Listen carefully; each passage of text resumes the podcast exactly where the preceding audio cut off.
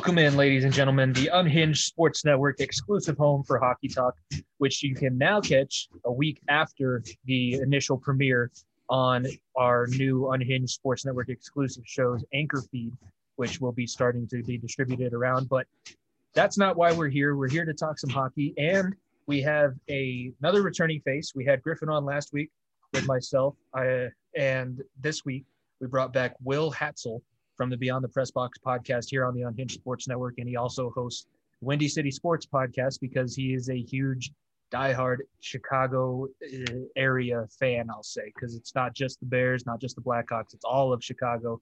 Uh, are you a Cubs or a White Sox guy?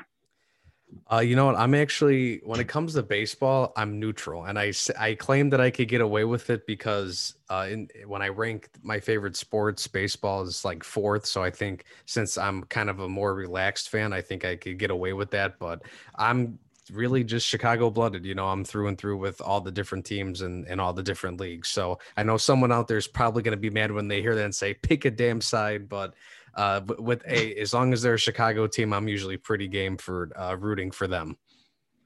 Definitely. Well, thank you for coming back on, and uh, we, we really enjoyed having you when we had a full group.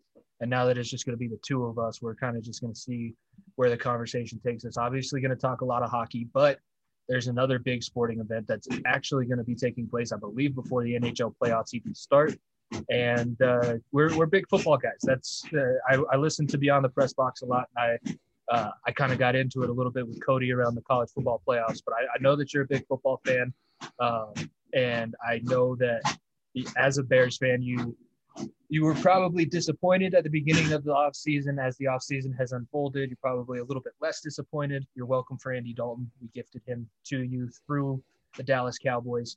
Um, but yeah, I, I say that because the initial thoughts about the Andy Dalton signing was, why didn't we sign Watson? Why didn't we sign Watson? Well, now with everything else coming out about Deshaun Watson, it might have not been a bad thing to go conservative and draft, or excuse me, sign Andy Dalton. But uh, what were your initial thoughts, I guess, when when that move happened? And do you kind of have a little bit of you look back on it now and go, well, it might not be the best, but at least we dodged whatever bullet is going on in Houston with Deshaun Watson and that whole fiasco. You know, I I obviously am disappointed that the Bears, you know, it still lingers, you know, the fact that they decided to draft Trubisky over or over Watson. And even though uh, Houston's really been firm on on keeping him. Now we'll you know we'll have to see what's happening with the lawsuits and whatnot if that changes anything else. But I mean, really, the, the what we thought was going to happen was going to be you know getting Russell Wilson. You know, he all these rumors were circulating and supposedly intensifying that uh, Seattle was going to trade him, and it turns out they didn't. And you know the I and I promised myself I wasn't going to get hyped up and and jump on the hype train and and I ended up doing it and I was really thinking like oh maybe they're going to go for Wilson you know the rumors of the Bears sending some trade uh having some negotiations and sending a, a trade deal out there to Seattle and ultimately Seattle said no um and and and that and that was very disappointing. I mean the fact that Wilson labeled the Bears uh, on his list one of four teams he would have been interested in getting traded to. That's what perked my ears. That made me all excited. And um, the fact that they didn't get him, you know, we we've been, you know, when I say I'm a Bears fan, I am a suffering Bears fan. You know, it, it hasn't been uh, the worst, but it hasn't been the greatest at times. And not, having a quarterback in my lifetime has has been disappointing. So yeah, Chicago and Chicagoland, all the fans, everybody was really disappointed with how things panned out. I I'm disappointed, but I don't. I feel like I've been one of the uh, lesser harsh fans when it comes to really being mad at the Bears for picking Andy Dalton because you know they're after not being able to trade for Wilson. How many other options were out there? I mean, Ryan Fitzpatrick maybe would have been kind of exciting to get. You know, maybe some Fitz magic in the Windy City would have been pretty cool, but the, the Bears kind of had their hands tied. There really wasn't much to go with. I am okay with the signing because I, I honestly don't want to see Nick Foles be the starting quarterback. The guy was like tied to a, a tree. Like he couldn't move last year. He had a horrible throwing motion. I mean, his mechanics were off. I mean, I was shocked with how bad Nick Foles was. So Andy Dalton, I'm a little bit worried only because in Dallas, it seemed like I, I don't know how you have CeeDee Lamb, Amari Cooper, Ezekiel Elliott, um, Michael Gallup. I mean, they, they had a, a loaded offense, and I was just kind of surprised that they couldn't get a little bit more out of Andy there in in Dallas, just because I mean he's you know you know him better than me, but I always figure I always thought of him as a an average but solid quarterback at times. So, uh, will he be a good stopgap for now? Fill you know fill in the gap for maybe one year. I, am okay with that. I think that just goes to show you again what they think of Nick Foles, and that they're probably not going to go with him if they're going to go and sign another veteran. So I expect them to draft somebody, but yeah, I, I guess I could live with Andy Dalton, but yeah, I'd, I'd be lying if I said I, I wasn't disappointed that you know the Bears still don't have a Deshaun Watson or Russell Wilson type of quarterback. Yeah, the Bears. I, I we give uh, Zach a lot of crap. Kyleman from the Gridiron Gallery podcast, also on the Beyond the Press Box with you guys uh, when we were on Cover Six, which is the NFL uh, Unhinged Sports Network exclusive show. Uh, we either always have to bring up Jay Cutler, or we have to mention the fact that the Bears probably haven't had. I mean, Jim, Jim McMahon held down the position for a while, but they haven't had a real quarterback since probably then. And uh, now with the season expanding, that's going to be the meme for the next few years is that Chicago was the only franchise without a quarterback to throw for 4,000 yards in the 16 game season era. So uh, obviously there's a lot of things, but uh, you're right. You could you could have done way worse than Andy Dalton. I will say that for the years that he was here, it was disappointing because we'd always lose in the first round, but at least you had a first round playoff game that you can get a little bit excited for. Um, and it'll be interesting to see how he fits in there. I totally 100% agree with you on Nick Foles. I have no idea what cliff he fell off of, but that's not the Nick Foles who captured whatever magic he had in Philadelphia and became Super Bowl Super Bowl MVP. It's very it seemed a lot similar to Joe Flacco after his Super Bowl MVP performance where he just he was never a mobile guy to begin with and he got slower somehow and defenses with the speed everybody has and, and edge rushing uh, especially in the NFC North. I mean, that's one of the tougher defensive divisions, anyways. So uh, you're right. The Bears could have done a lot worse. But uh, before we get to the Bears and what I what your dream draft would be, real quick, San Francisco made a hell of a trade, going all the way up to three. Um, and the general consensus is that it's going to be Trevor Lawrence one, Zach Wilson two, or you know maybe the Jaguars fall for the smoke screen, draft Zach Wilson one, Trevor Lawrence will go two.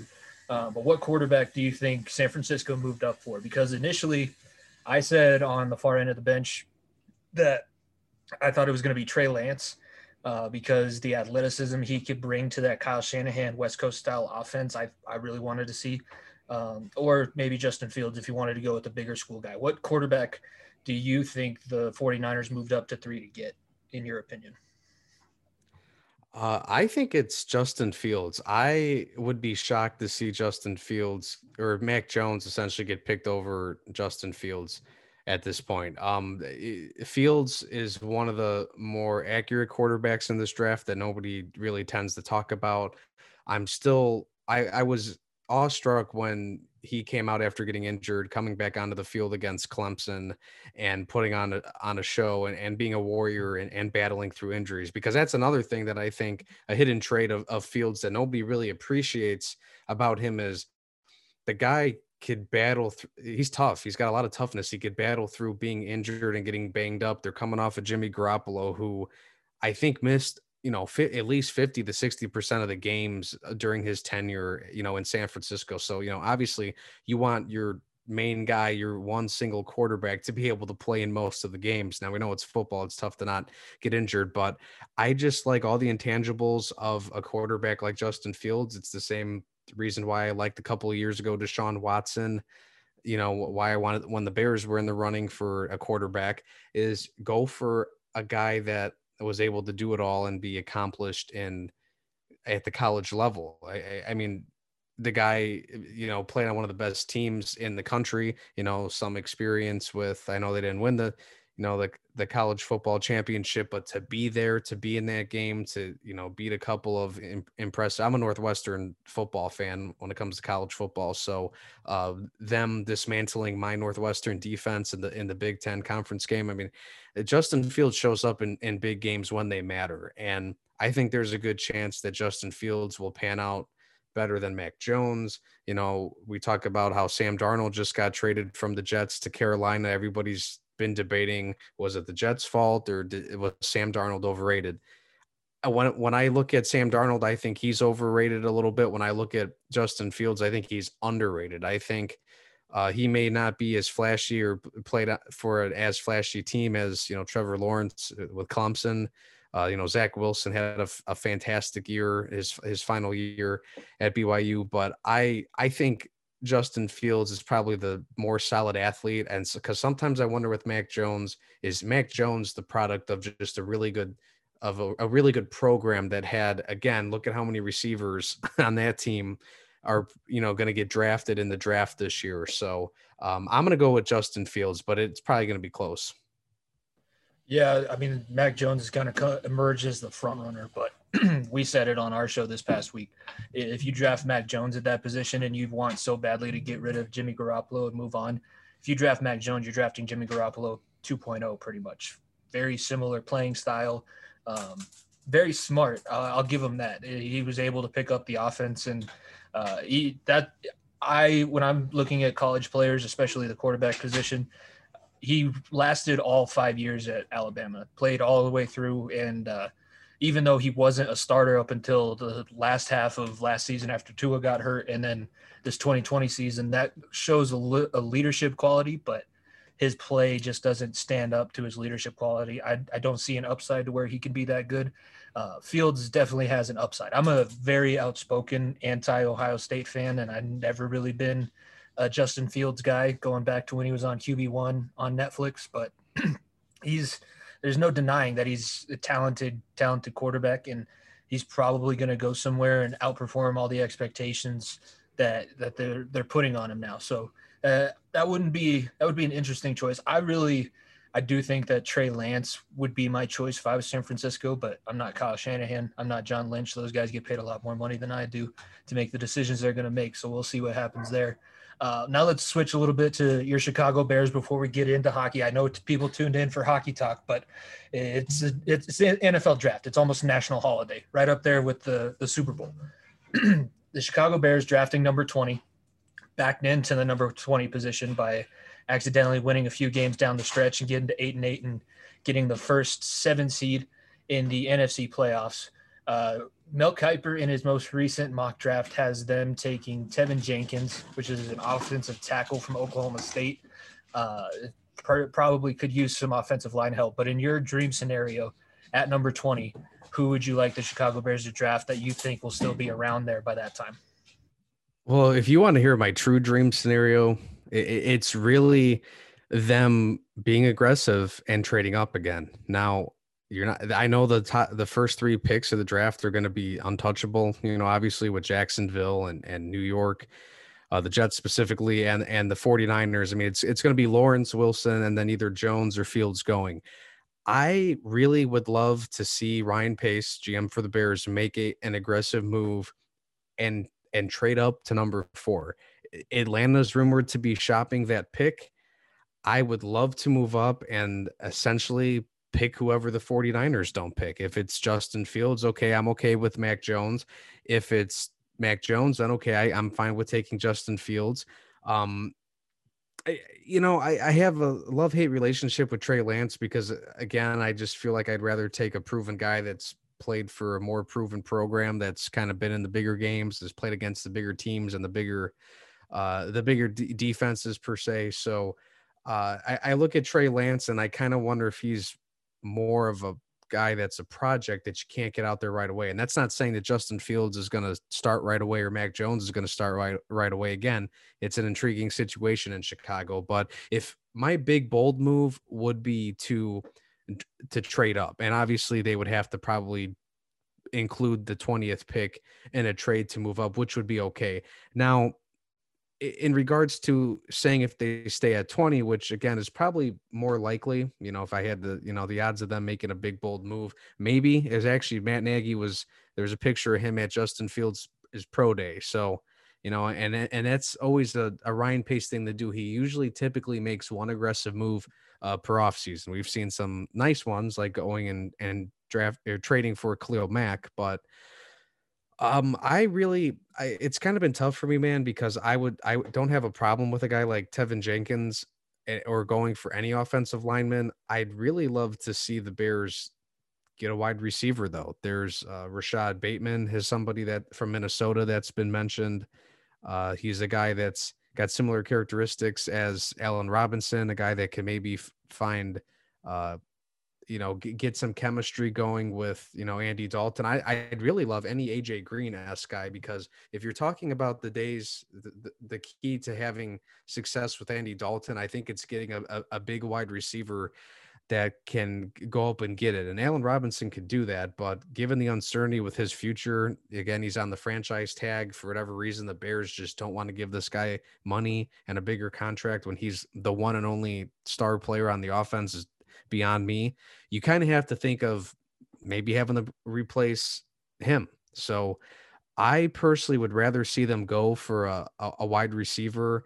I, I, you know, they're unfortunately going to miss out on some of the best ones. So I don't know if I have necessarily a dream player to pick at 20. My, my dream would be to move up in the draft and again, get to that fourth spot and try to get um, a quarterback. You know, I, I would prefer Justin Fields, but I could really live with Mac Jones or Trey Lance. But I, I really want to move up in the draft and get one of those three guys who are more than likely going to be available at number four. But if not, I, I think I want to go with wide receiver first because the offensive line they're only replacing one guy and it's Bobby Massie who they who the veteran that they they cut and they let go at the end of the season. So if you're just looking to draft one offensive lineman, I think you could afford to wait until the second or third round for that. The Bears mm. need playmakers on offense. And what better way to get a playmaker than is to get one of the guys early on that is more than likely guaranteed to make some kind of a, you know, an impact on your team. So wide receiver or trade up for a quarterback.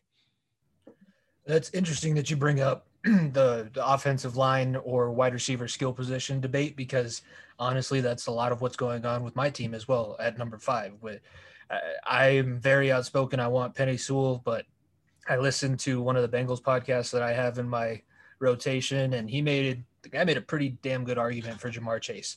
Um, but the good part about this draft is basically those are the two deepest positions that you can get quality players in, at least the first three rounds. Um, it's just kind of uh, it almost seems, especially for the Bears situation, if you have a wide receiver that's rated higher than the best offensive lineman that you have left on the board, that would be the, the route that you go. You basically get to pick the best player at a position of need. Um, my our situation is just a little bit different because Ja'Marr Chase is probably going to end up being a generational receiver. I think he's going to match or maybe exceed what Justin Jefferson did in his rookie season. But Penei Sewell would be that tackle that could protect Joe Burrow for the next 10 years. So it's always kind of up to that philosophy, whatever you decide is is more likely. Um, but yeah, I think the Bears. I didn't really think of them as contenders to trade all the way up to four, but they probably could, um, and see what they can do that way. So uh, it'll be interesting. Ryan Pace and Matt Nagy, uh, for all of that I've heard from Bears fans, and I listened to Pardon My Take with Big Cat, who's a big Bears fan too, and he's like, "I'm going to talk myself into it, but I really hate them all the way up until I finally talk myself talk myself back into Ryan Pace and Matt Nagy." Know what they're doing. It's it's a love hate relationship that Chicago has with their own team. Agreed. I'm I'm right there with them. And I, I let me just say this real quick because I try to remind people on the other podcasts I do that the Bears technically have the capital to make a move to get up, but the problem is this is the first time in 2 years they have a first round draft pick because they gave up so much draft capital to acquire, you know, uh, Khalil Mack. So but and so I, ideally maybe it doesn't sound good to go ahead and be reckless and trade picks again. But again if you are determined to get a generational quarterback or a generational wide receiver or Kyle Pitts I mean Kyle Pitts would be available at 4 I mean you you they have the the capital to make the move so. Yeah uh that's we'll transition now to hockey talk but real quick before that let let the listeners know where they can listen to uh more more of your takes on Beyond the Press Box and then the Windy City Windy City Sports Report. Yeah, so Beyond the Press Box, you can listen to debut episodes at 11 a.m. Eastern Time on Wednesdays. Of course, we're on at different times as well. Uh, if you have a favorite uh, podcasting platform to listen to podcasts, uh, like on Anchor.fm or Apple, Google Podcasts, Spotify, Breaker, Overcast. We're on those apps as well, and that's where you could find my uh, long-suffering sports pod, Chicago sports podcast, Windy City Sports Talk. Same thing, Anchor.fm, Apple, Google Podcast, Spotify, Breaker. Uh, I just run that solo, but I have my buddy Zach Kyleman on sometimes from uh, Beyond the Press Box too, or or also, you know, I, I've had David Kaplan on, some other uh, sh- major Chicago media people before, so I try to make some connections and get some other people on too. So you'll be able to hear a lot of different sides and point of views when it comes to uh, Windy City Sports. So Windy City Sports Talk can be on the press box if you want to listen to me and uh, my other co-hosts, Zach Kyleman, Yashpati, and, and Cody Emerson. You know, feel free to uh, check out our content there as well. Definitely, I, I listen to a lot of it because you guys lead right into our show on Wednesdays. So uh, I enjoy. You guys got a cool dynamic. I I had uh, you guys remind me a lot of the radio show I used to do in college with a lot of my buddies that we, we would get like two days a week and just go in for an hour and talk as much sports as we could fit in for that hour. Um, you guys have that same kind of feel. You can tell that you were all because uh, you guys were all Ball State. Uh, that's mm-hmm. where you guys met at. at we State. all we we all did radio together too, um, and that's what our radio show was called, Beyond the Press Box. So we we thought uh, we would you know bring it back when we decided to stay connected with each other and and start up you know with the podcasting. So it's kind of cool. Yeah, it's like this a long running connection with each other that's evolved from a radio show in college to podcasting and, and what we're doing with the awesome network at un, you know at unhinged so definitely uh, unhingedsn.airtime.pro is where you can find those premiere episodes of beyond the press box and uh, the far end of the bench if you guys were wondering uh, if you are listening to this on demand after the, it was released on the unhinged sports network because now we have to take into effect that. I, I used to not have to plug any of that stuff, but now since we're expanding as a network, I got to keep that in mind. All right. I think we've let, uh, we've kept people waiting around long enough. Let's go ahead. Let's start talking about some hockey. Um, and first, uh, we, we might as well just do uh, trade deadline stuff first because that passed on this past Monday. And when I had Griffin on with myself last week, uh, we talked a lot about what we thought would happen a big, you know, there wasn't a huge splash move like we saw in the NBA trade deadline. Nobody really expected one of those, but there were a few moves that were pretty big. Uh, just so that we don't start with my team and the Avalanche. Uh, I'll let you actually. This one I didn't even realize happened until Monday, but Taylor Hall, and I believe he made his Boston Bruins debut last night, or maybe it was tonight. But Taylor Hall was traded from Buffalo. He got out of purgatory, and then he gets to go join uh, Marchand and all those guys up in Boston in the in the Garden, and he gets to be a Bruin for the rest of the season. What did you think of this move when it first happened? Um, and, and what do you think this will do for Taylor Hall and the Bruins moving forward? I think the Bruins win this trade. Not just I know it seems obvious that well, you know, they got a, a, player that you know and taylor hall we know he's better than what he did in buffalo i think he was just a product of that entire culture and that with that organization and last time i was on this podcast a couple of weeks ago we talked about just how how bad of an organization buffalo is right now um i I didn't really think they had to give up much, Boston, that is, to get him. And that's why another reason why Buffalo is, is a bunch of losers right now because they there was no draft or no trade value for him because he played so poorly. But with Boston, this is a low risk move in my opinion, not just because you didn't really give too too much up to get him, but you already have so much talent on this team, you know, with Marchand and and Bergeron and Pastrnak. Hall doesn't need to come in here and and play like a you know be this the best or second best player on the team. He just needs to fit in, etch a rollout, and kind of go with the flow and and just get back to playing winning hockey on a winning organization and and that's what Boston is right now. So I think it's a good move and it, and it's going to be ideal for him. He's already said that he would wouldn't even have a, an issue with spending a few years in Boston. So plus if he want if he pans out this season and in the postseason and you're interested in re-signing him and he already has the interest, I mean, boom, you're winning there's so many little victories in here with this trade.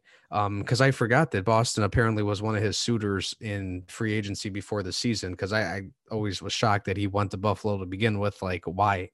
but no, I think it's a great trade for Boston, and, and it, it potentially makes them better. I sound a little bit hesitant there because yeah, we need to see just how much can he produce offensively because we know he's a good player, but uh, he really didn't produce a whole lot offensively in Buffalo. So I think he's in an ideal situation though to just slowly regain his form and his confidence and I, you know, I, I think he's going to score more than two goals while being with Boston rather than what he was like in Buffalo. So I think it was a solid move, and I expect Taylor Hall to maybe at least be a little bit better than what he was in Buffalo. Yeah, this the rest of this season is basically going to be a courting period for both Bruins and and Taylor Hall. Uh, one thing that really I was a big proponent. I wanted Taylor Hall to come to Colorado in free agency. I thought that you know getting to watch him play against the Avalanche in the first round of the playoffs last year, I really liked what I saw. And then knowing that he has the MVP background as well, but then you look at some of the teams that he's been on, and, and almost all the time it's a toxic culture or it's not a winning culture. It ends up going downhill. Is that the organization? You can say in Buffalo, it's definitely the organization. That organization sucks the life out of anybody who goes up there. And, and I feel really bad because I love Buffalo sports fans. Those guys are fanatical about their team. They just never get the right pieces in order, and, and that Sabres organization's on the verge of possibly getting moved or sold or something because they got to figure something out. Um, and then for the Bruins, I think they're trying to put on their best foot and say, "Hey, Taylor, if you stick around, we're going to be very competitive." And I, I, I would be very surprised if he doesn't come out and he's going to be the third line center, which is basically your, your backup, it, basically a relief pitcher. But if you have a really good third line, we saw what that did for Tampa last year. The game, the cup clinching goal was score, scored by a third line forward. So it does add a lot of depth to Boston. And I think the one good thing out of this move, and you mentioned it, Taylor Hall not having to be Superman and not having to be the best player on the ice, because there's no way he's going to be the best player on the ice with Buffalo, or excuse me, Boston. Um, it's an interesting move, and I, I'm I want to see how it plays out, just because of that.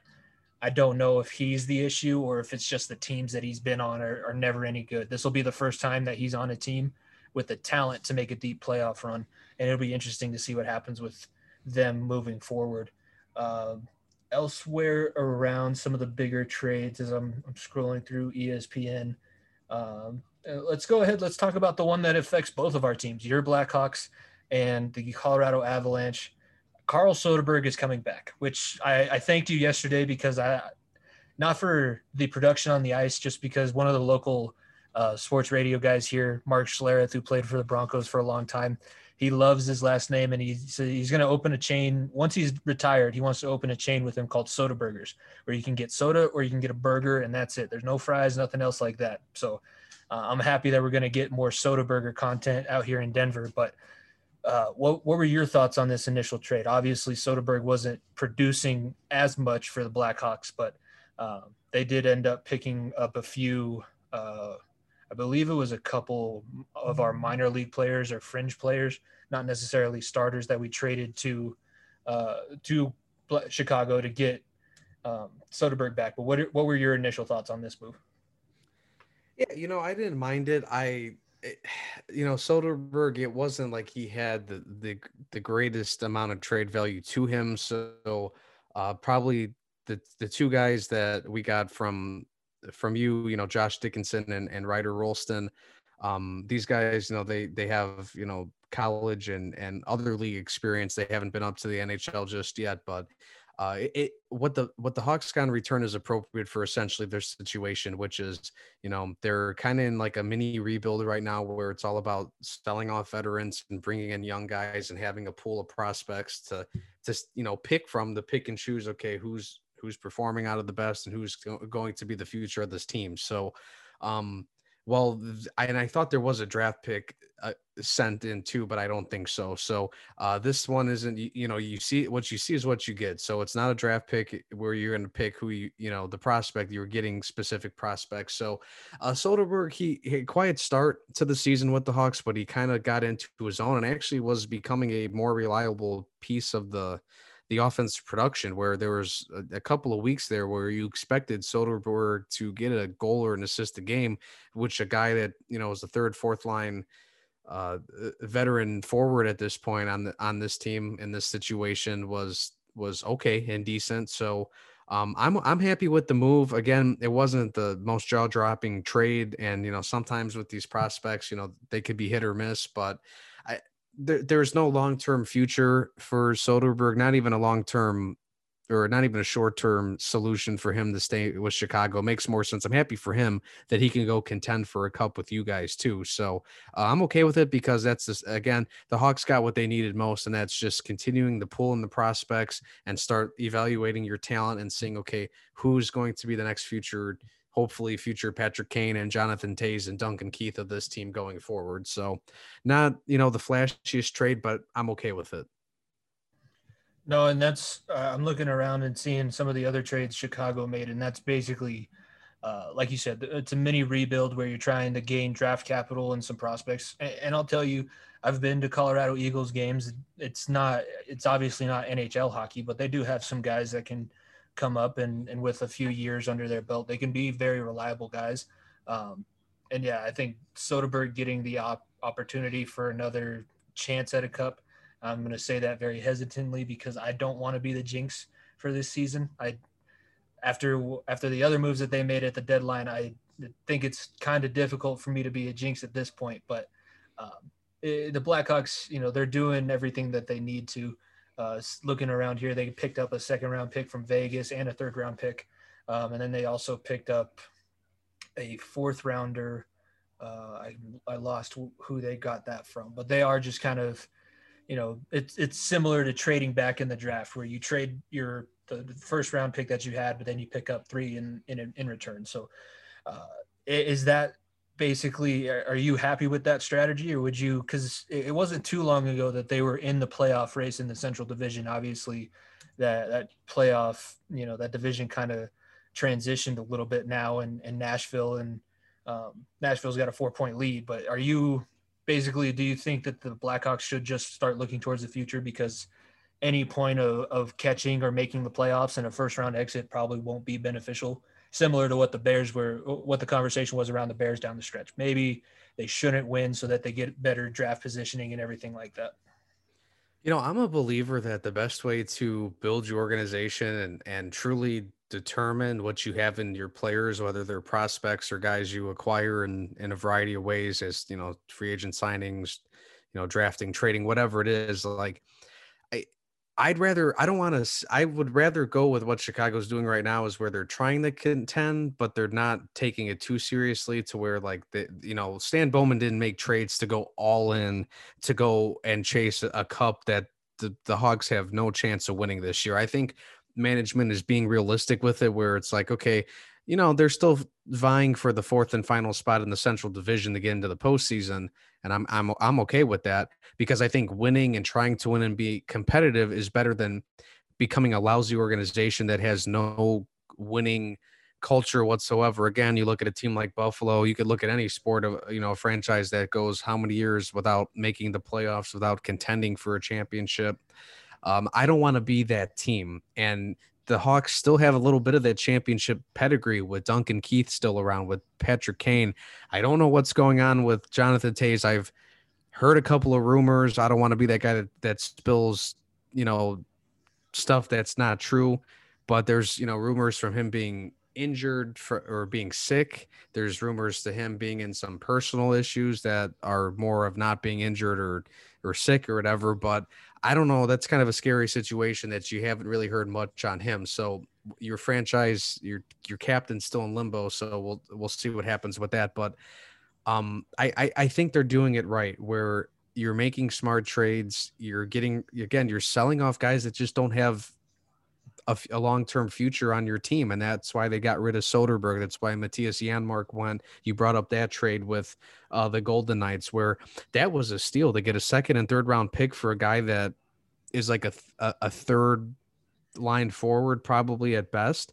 You know, even what they the two trades the the Hawks did with the Panthers. The first one to get uh, Vinny Hinostroza back, which that's a Stan Bowman trademark. I think Vinny Hinostroza might be at least the 13th or 14th former Blackhawk that's been acquired back through a trade.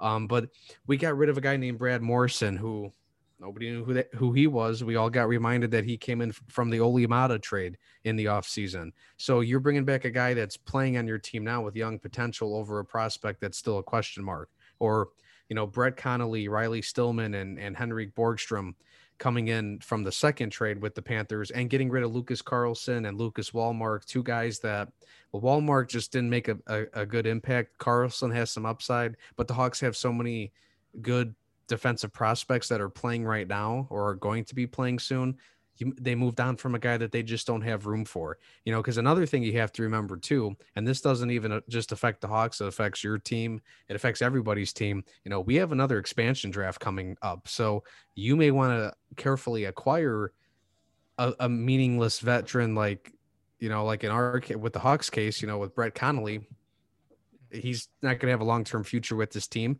Maybe he becomes who gets sent off in the expansion draft that's going to come up because if it's anything like what Vegas got where they got gifted a team, then oh boy, I can't wait to see what Seattle has. But uh, you know, there's a lot to keep in mind with these trade deadlines and I really do think that it's again i would rather just compete and try to win games while rebuilding and doing it the right way and i think the way stan bowman did it this uh, this past trade deadline was smart now we'll see if it pan, pans out you know we'll have to wait and see if prospects and draft picks are used wisely and and end up panning out but at least for the time being i'm happy with the moves i think this is the right direction yeah, I'll give the Blackhawks organization credit. They got everything that they could out of that championship window. They built a couple Stanley Cups, very nice, and, and, it was in quick succession. But they moved on fairly quick, a lot quicker than some of the other teams that they start a dynasty and then they hold on for way too long. Um, so I, I think that that was a good thing. And, and we'll talk a little bit more about the expansion draft coming up here on the show because that's an interesting topic that we can bring up. And I didn't even think about that going into the trade deadline that teams might be just trying to to sign guys that they can maybe unprotect in the expansion draft and be able to keep some of their top guys around. Um, the other trade that I wanted to talk about, and, and I'm going to put you on blast a little bit because the last time you were on this show, you were very much the uh, Vegas was going to be the the team coming out of the West. Um, it's still it's a tight race. The Avalanche are only up by four points, and the Blues are turning the game that's going on as we're recording into a little bit more of a nail biter than I'd like. They're up 4 3 right now with 316 left in the third. Um, but that Devin Dubnyk deal, I, I want to get your thoughts on it, and mainly because uh, of what Joe Sakic was able to accomplish. He, I don't know what he does. I really want to get footage of him making a deal and see how he talks these other GMs into what he's been able to do.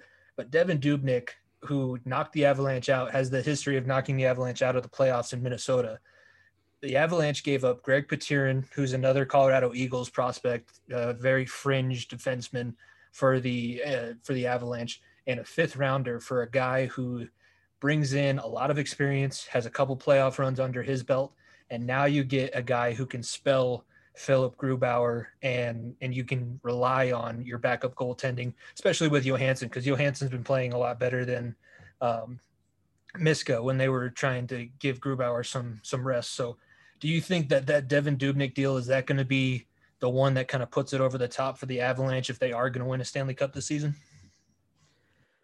You know, maybe um I, I i like the move because uh, you could you can never have too much depth and you can never have too much you know veteran experience on your team you know yeah i and again you can answer this well you know better for me because you following the team you know i don't know how much exactly he's going to play but just his presence there to push you know Johansson and Grubauer and and you know even you know the things we don't realize sometimes it's what's being talked about in the meeting room what's being talked about before games after games. When you sit down you look at the tape and talk about a guy's performance what they're doing well in what they need to do better in.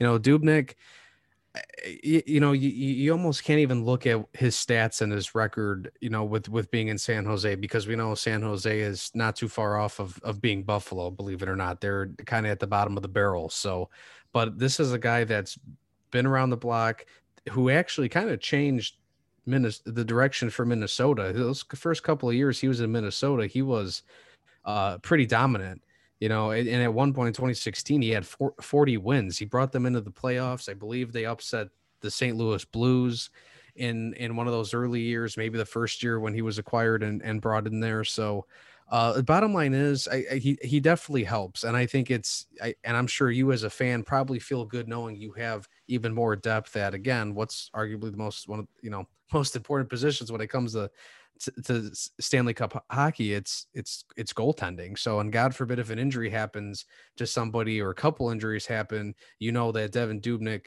you have faith that he could get the job done because he's been there before. There's, you know, there's no butterflies in his stomach because he's he's played in series before. He's he's been to this level on multiple occasions. So, you know, again, this is a move that maybe people don't talk about as much as they should or appreciate as much. You know, you, you sound like you appreciate it a lot, and I and I think that's great because again, you can never have enough depth and veteran experience and you know whatever they do with Dubnyk, whether he gets slotted in to be a backup and plays a lot, or he's kind of there the support. I, am assuming he's going to get a nod because why why would they trade for him if he's if he's just going to sit around?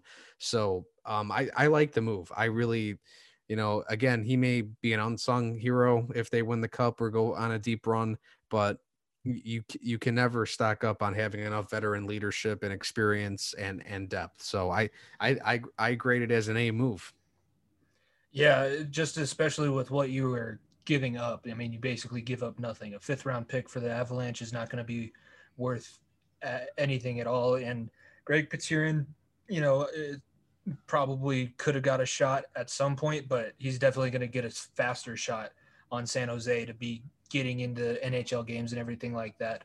Uh, it's interesting because, like I mentioned, Dubnyk did knock out the Avalanche. It was all the way back in 2013, MacKinnon's first season and uh, the the Wild upset the Avalanche. And the local reaction when we signed Dubnyk was very visceral. Like people were still holding that grudge against him and not really looking at what he could be for the team. Um, I look at it with the Avalanche backup goaltending situation this season. Grubauer is outdone all expectations. I did not expect him to be in the nine nine two fives of goals against average, and at one point he was leading the league, and he's still up around the top of the league in wins as a goaltender. So I wasn't expecting that. Now you basically get to use Johansson and Dubnyk, similar to what you would use your. So if you're an NFL franchise, to make that analogy, it would be like bringing in a French, uh, a veteran quarterback while you have a backup rookie quarterback. So if somebody something happens mid game, you can go to the guy who's been there before the veteran and then give a week for the young guy to step up. Uh, I used to work maintenance and we would get flat tires in our golf carts all the time. We'd have fix a flat. So you have a spare tire and you have fix a flat if nothing, if all else goes wrong. Dubnyk, well, he's not, I'm, I'm going to compare him to duct tape. It's not anything to him. He could be that patch that you leave over because uh, the biggest stat that I see for the Avalanche is they're plus 52. We all know that they can score and their defense has been playing a lot better. It almost doesn't matter anymore who they put in in goal. I would love it to be Grubauer, but he's had some injury history. It's really just like you said, depth is great, and you can never discredit playoff experience when it comes to Stanley Cup hockey. It's I, I, say it all the time. I think the Stanley Cup playoffs are the most exciting professional sports playoffs uh, in in any of the major four sports here in America. It's it's another level of intensity. We saw it last season when there was no fans in the arena. It wasn't like these guys were letting off. It wasn't a whole bunch of glorified scrimmages. They were going after each other. They were getting into it. So I, I'm I'm very happy with it. Obviously, I'm super biased. I, I, everybody knows that. Everybody knows that I'm a diehard Avs guy. Um, but I re- did really like that move. Uh, is there any any other kind of big deal that you saw happen at the trade deadline that you think is going to have long lasting effects?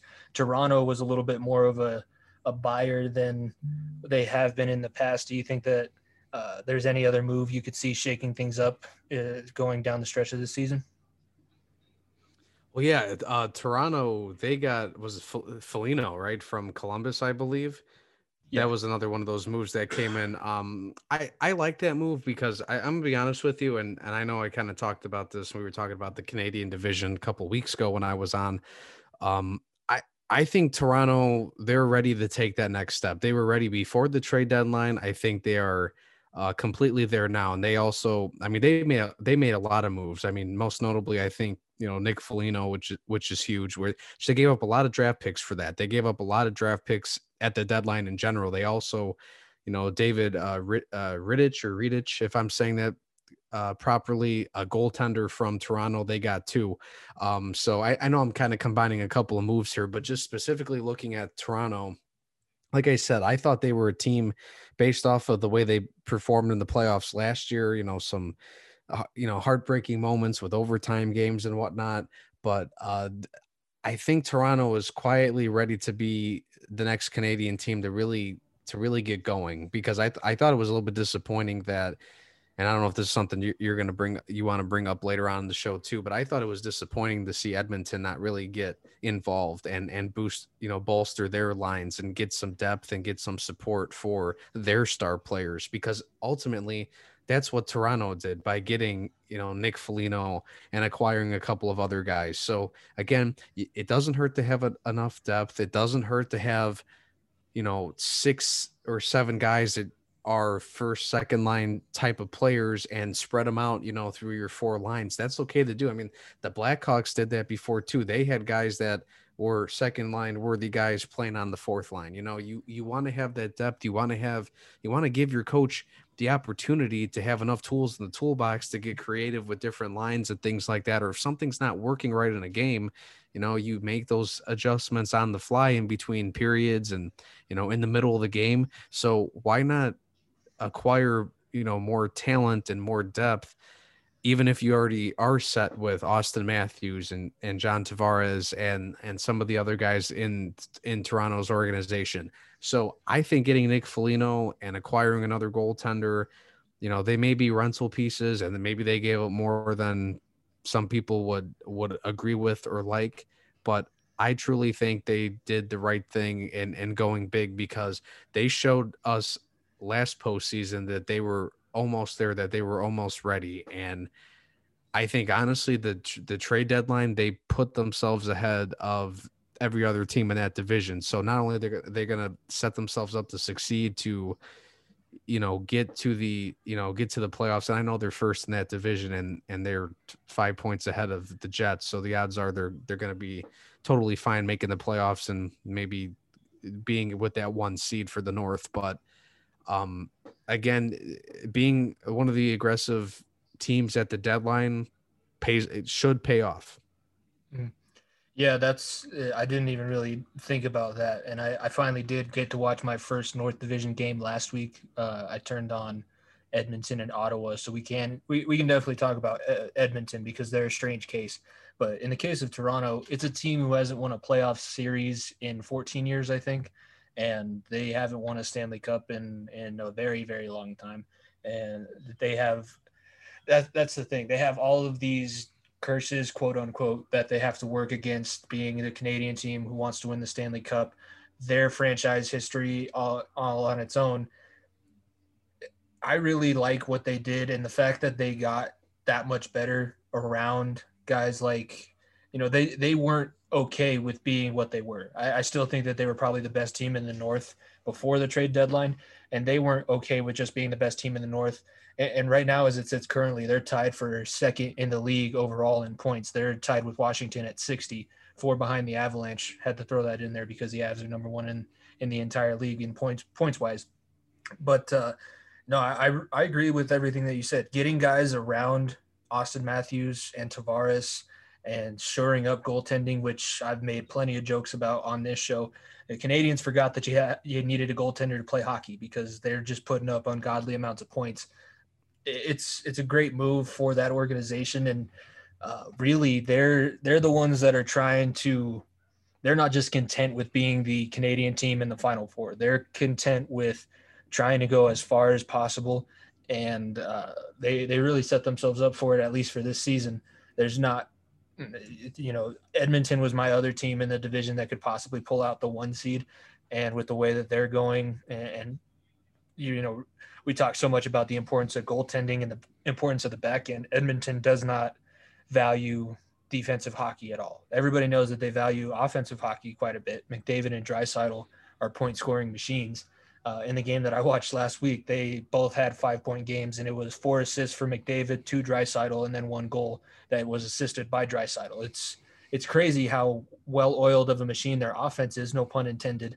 Their defense gives so many causes for concern. I I don't see the only other team in the Canadian division I could see making a little bit of a run would be Winnipeg, and that's mainly because they do value defensive hockey in a division that is just all about scoring goals. Winnipeg might be the only team that could maybe stand up, but Toronto bolstered their offense to a point where they're loaded and and ready with firepower to go up against and be that top top four teams in the league by the time the playoffs get to that point.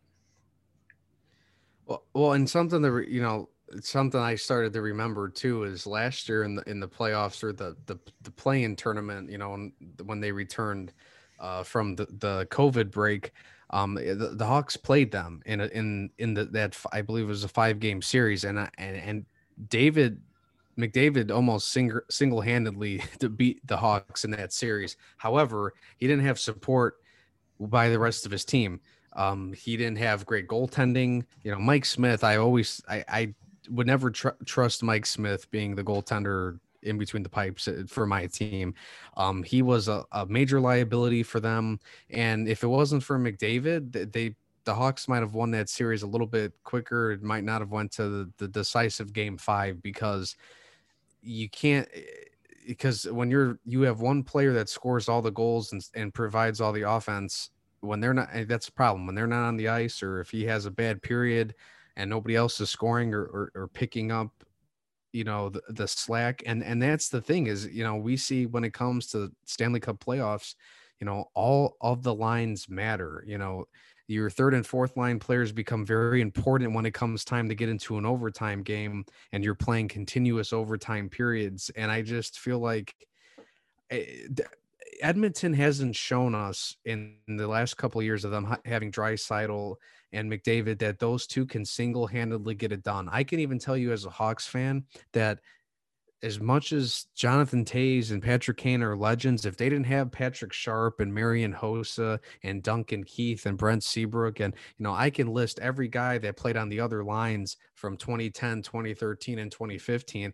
It wasn't all just, you know, Kane and Toews. I mean, Brad, you know, look at who scored the two goals to to win the the the cup against the uh the Bruins. You know, it was Bryan Bickell and Dave Bolland. You know, those are you know third fourth line guys that you know aren't nowhere near the superstar level of of you know Kane and, and Toews, but they showed up in the most crucial situations throughout playoff series and playoff runs multiple times. So you know, I don't just I don't want people to think I'm just picking on Edmonton because I know last time I was on I was kind of picking on them, but I'm I'm being serious because I want to see them actually succeed. I want to see McDavid and Auston Matthews, you know, again, arguably the two the top two players of this next generation of the NHL. I want to see them succeed and get to Stanley Cups and get far in the playoffs, but I don't I just don't see Edmonton's team built with depth and multiple guys that they could rely on and solid goaltending that you can trust like Toronto has right now. Yeah, Edmonton's basically uh, playing blackjack. They they think that they know what's going to happen, but in re- all reality, I mean, these guys have been Draisaitl and McDavid have been playing together long enough that we know exactly what they can do as a duo, and it's very it's incredible. I mean, the the North Division hockey it's it's a different kind of hockey than what I've been seeing with the Avalanche and some of the other divisions across the league. It's it's impressive what they can do, but if they don't have that momentum or if they're not able to draw on something that that's not just physically on the ice, it's not it's not there. And you bring up a great point. All of these Stanley Cup winning teams in the past I, I could probably go back say 30 years it's not just the Rocket Richards of the golden age of hockey that are flying down the ice and winning the game by themselves. It's always somebody else behind them that's able to pick up some sort of slack and everything like that. And you're right. The fact that Edmonton didn't go out and try and get somebody like that for McDavid and Draisaitl, I really think that Edmonton thinks they're the best team in this division and it's not going to matter where they end up in seeding. And they're close, excuse me, they're not close to falling to four to where they'd have to play Toronto in the first round. But that Winnipeg series is not going to be easy if it stays as is right now in the North Division, with Winnipeg being two and Edmonton being three. That's going to be a knockdown, drag out first round series, and we might not even get to see McDavid and Draisaitl past round one of the playoffs. That that that is a real thing that could happen, and that again, and it would be so disappointing because you're talking, you know, one of the most electric players in the league today. That you know what he what him and Draisaitl are doing is just amazing. How the two of them in 42 games this year have combined for 120 points. I mean, they both have over 60 points so far this season, and I can only imagine the amount of points they'd have if this was a full 82 game schedule. They they'd probably both score a, a, good chance both of them would either get very close or could potentially score, you know, 90 points or over 100 points. But again, yeah. playoff hockey is just a different breed. So, yeah, and the fact that they have, I was looking it up today because I wrote a blog for the unhinged, uh, unhingedsn.com. Uh, the Avalanche top line has 143 points on the season, and Draisaitl and McDavid have only 20 points less than an entire first line and it's really you can't even call Ed, that a, a line for Edmonton because whoever's out on the ice with Draisaitl and McDavid are just window dressing and will catch a a pass back at the blue line every now and again when they're, they're in the just attacking the zone. To them, yeah, yeah. Just them the just where where's Leon? Okay, he's covered. McDavid's open, and that's that's the offensive strategy for Edmonton at this point. It, it would be disappointing, but I I really hope. I'm hoping that we get a Matthews McDavid playoff series because Matthews being the best American player in the game right now, and McDavid. I'm not going to call him the best Canadian player because you have to play defense to be the best overall player, but definitely best offensive player in the league. It would be something something to behold, and and I think that's what a lot of people are hoping for. I know Canada, TSN is up there hoping that Winnipeg does not upset Edmonton in the first round as it stands right now.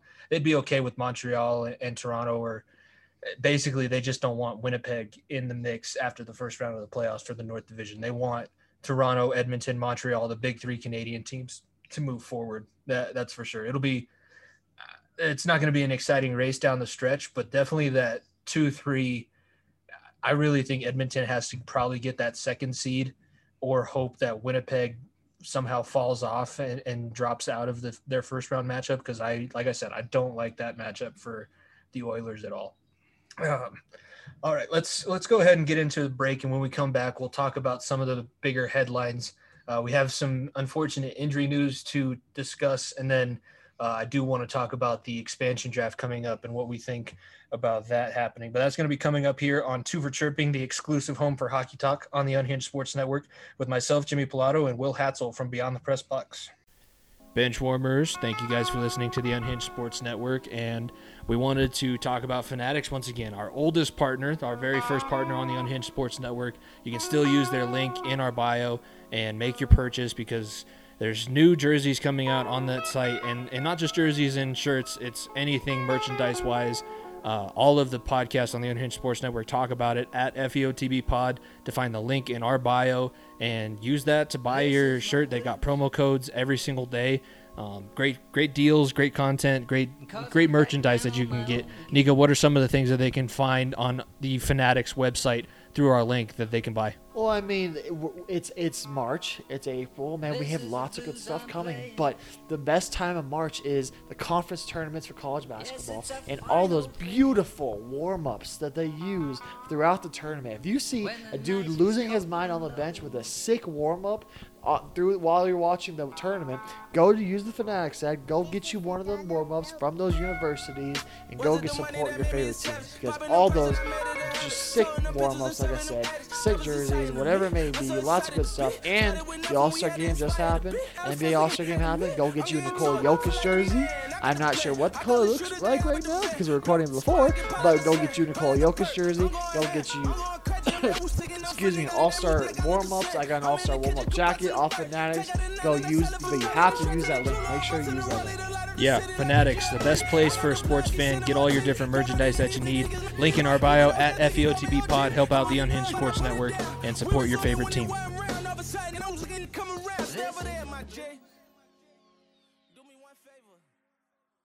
What's up, benchwarmers of the Unhinged Sports Network? We got another thing to, to get to because, you know, nobody likes dealing with cable companies in 2020. And here at the Unhinged Sports Network, we wanted to cater to you guys to go into the new age, cut your cable cords with Fubo TV. We have a new link, a new partnership. You can go to the link in our bio, and if you sign up for a subscription through that link, you will kick back a little bit of money to the Unhinged Sports Network so we can continue to bring great content all across this platform. And we got big things coming up in 2021, so you're going to have to to get in on this, and we're helping you out in the process. Yeah, make make your life easier, man. No one likes dealing with cable companies. You don't get half the channels. Um, sometimes there's blackouts. That's not present with Fubo. You can get whatever you want. I can watch Sunday Night Football with no sweat. I can watch or TN, or I can watch basketball on TNT anytime I want. Um, get, be sure to use Fubo, man. I'm definitely going to be using it. I hate paying for cable, so I'm going to be using that right right now as we speak. If we're being honest, and I want to make sure to get on that deal. So now it's your turn to do the same. Help out the Unhinged Sports Network. Cut your cable cord. Come into the digital age. Thanks, guys.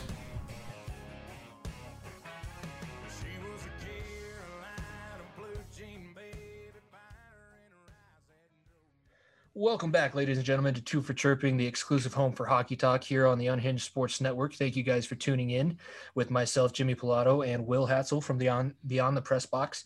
And we did a lot of talking about the trade deadline um, and the moves that did happen. We kind of wanted to go a different way coming out of the break.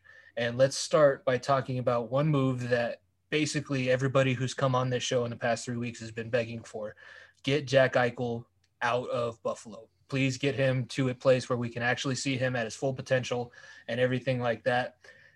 Doesn't seem like Buffalo really ever wanted to move on from Eichel. He's obviously their cornerstone piece they would like to try and build around at some point if they ever get to the rebuilding phase of the rebuild.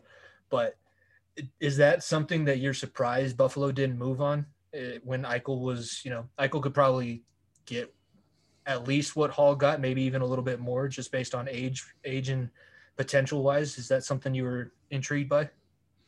You know, it's interesting because, you know, it came out today, earlier today, that he's now going to be done for the season, supposedly with a neck injury, specifically a herniated disc. Uh, it kind of makes you wonder did he not get traded because of the injury concern? Maybe teams didn't want to acquire him because if he was going to end up missing the season or missing a lengthy period of time, you know, why would you give up assets for him? Um, or is he just gonna say screw it, I don't want to play. Let me go get some surgery or let me go uh, heal up or do whatever you know, some kind of rehab to you know get rid of the nagging injuries. So it kind of makes you wonder w- what's really happening. But um, I, I am gonna be honest. I I would say Buffalo's a loser overall at the trade deadline because they yeah they didn't trade Eichel. They didn't really get anything in return for Hall. Not that it's their fault necessarily. Uh, some people were were assuming that Sam Reinhart was going to get traded. Um, it, you know, they got some guys that you would think would maybe have some trade value. Maybe, you know, Jeff Skinner. Uh, they're so bad this year, Jimmy. That I mean, Jack Eichel's got two goals. Uh, Jeff Skinner's got five goals, nine points total. Like and none of these guys did anything this year to to warrant any trade value. So it doesn't surprise me in a way that Eichel wasn't traded, but I really just can't believe they won't just blow this up. It's that bad. They have a couple of notable names on that roster where they should get should have got something for them. Maybe in the long run it'll pay off to hold on to Eichel and let him get healed up first. So maybe you get some better stuff. But yeah, I'm I'm kind of scratching my head as to why Buffalo didn't really pursue a little bit more you know intensely to to trade away Eichel or anybody else for that matter honestly. Yeah and for those who think we're being unfair to Buffalo because we've mentioned how bad they are they just got to 10 wins on the season. They've played 42 games and they just got to double digit wins and they do have now the longest losing streak in the salary cap era that got all the way up to 18 games. So it may seem unfair, but it's it's the 100% truth. And when you're that bad, you you just said it. You're not really going to be able to make moves at the trade deadline. It's difficult to blow everything up when you're that bad because nobody wants to do any deals with you. Uh, I know Jack Eichel has all this talent and was super highly touted, and he's only 24. So it'll be interesting to see what happens after he recovers from his injury. There's just the fact that he could only score two points on a team that was this bad it's you don't even have really a star. You can't. There's no bright spot for the Buffalo Sabres season at this point, and it's just insult to injury, no pun intended. That now Jack Eichel is going to be out for the rest of the season, so we're really going to get to see what kind of farm system Buffalo has, and I'm not looking forward to it. I, I said Ottawa, watching Ottawa play hockey was a very borderline. You can barely call it professional hockey. I haven't been able to watch a Buffalo Sabres game, but I assume if I watched the Sabres game, I'd be saying the exact same thing about them. And really, you know, we've tried to come up with what they could do to fix it a couple times on this show. And the only thing that makes any sense at this point is either a change in ownership or just a change in management philosophy in general. That that family that owns the Sabres, they they own the Bills as well. And when they were both really bad, it was because that family that owns them, I, I don't I can't think of the name of the family, but they were super hands-on, basically Jerry Jonesing their franchise to death is where they get to decide everything and they're the last last word. they kind of need to take that same approach that they've transitioned with Buffalo in the NFL and maybe just take a hands-off approach, find a really good coach GM combo and just let these guys see what they can do because it's going to take a miracle. They're going to be on life support as a franchise for a long time. I don't see this getting any better in the 2021 season or, you know, next best season I could see them having is probably three years down the line. That, that's and teams don't usually have teams don't usually find much success with what Buffalo is doing right now, which is pairing a couple of their, you know, draft picks like Eichel with you know the combination of signing a guy like you know Taylor Hall or Jeff Skinner like you can't just that's like forcing puzzle pieces in the spots that they just don't fit in and you know no matter how hard you try there's nothing you could do to make it work and I kind of think that's what Buffalo's doing. Yeah, uh, like we said it's everybody has an opinion on what can eh, help them, but it's eh, you know even if some of these strategies do take place, I think that it's still far fetched for them to be turning around any sooner than than what's already expected. Um, let's let's talk a little bit about the Jack Eichel injury. It is a herniated disc in his neck. Uh, the team put out a message along with the announcement of his injury that he's expected to be healthy and ready to play at the beginning of the 2021-22 season, um, which is that that kind of gives me a little bit of pause. It almost seems like this was an injury just so that he didn't have to continue to embarrass himself on the ice every night with the, the ragtag bunch of guys that he was playing with. Um, it's a herniated disc is not something that's that easy to come back from. And if it if it requires surgery, that's a whole nother added you know diff- degree of difficulty. What realistically can be expected from Eichel coming off of this injury. Like I said, he's 24, still super young in the game. That, that's the crazy thing about the NHL. Basically, everybody's either 21, 24 or below, or 40 and older. That's that's basically how the league works at this point. What's a realistic expectation for Eichel coming off of the injury? Yeah, you know, um, if anything, I still think he's probably going to hope to get traded. I think, honestly, I, I think this is kind of smart of him. I, I don't know if I necessarily agree with it as maybe the cheap way out, but you know, look at it this way: if he's having, you know, an issue like, okay, you could argue that maybe that's a lingering, annoying injury that you could play through, but it's still annoying. He he's got to do what's best for his future interests, and that's probably getting healthy and to the point where if he does end up getting traded, you know, he could go to a team or some somebody's going to want to acquire him. He could go play for hopefully a better team and contend. You know, be on a winning team, winning culture, winning organization, contend for the playoffs and things like that. So, um, I ultimately think that this there's probably a bigger strategy here in terms of him uh, looking to the future for his career. So, um, I haven't heard if he's having surgery or anything like that. I don't know if it's that major or if he's just going to, you know, take some time to, to rest, heal up his body, and then, you know, rehab it and do whatever he needs to do, you know, training wise in the off season. But yeah, something tells me he's doing this to, to, to be able to heal up and not risk further injury playing for this franchise right now. And, and yeah, I, he's probably hoping he could get traded or he's going to set himself up to get ready to get launched to his, the next destination it, could be a situation where the management wants to make sure that he's healthy too because yes the trade deadline passed but that doesn't mean at the end of the season, they could still try and move him as well. Um, so it could be a, a situation where the franchise is like, we know that you're tough. We know that you want to continue to play because you're disappointed with how the season's going. But honestly, it's probably going to be better for both sides if you just get healthy, make everybody forget about this god awful season that we're having and that we unfortunately put upon you as well. And then we'll see where we where we can get you to move in the off season. That would be, I mean, if sports were fair and if it wasn't just a cold hearted business, that'd probably be what was going on.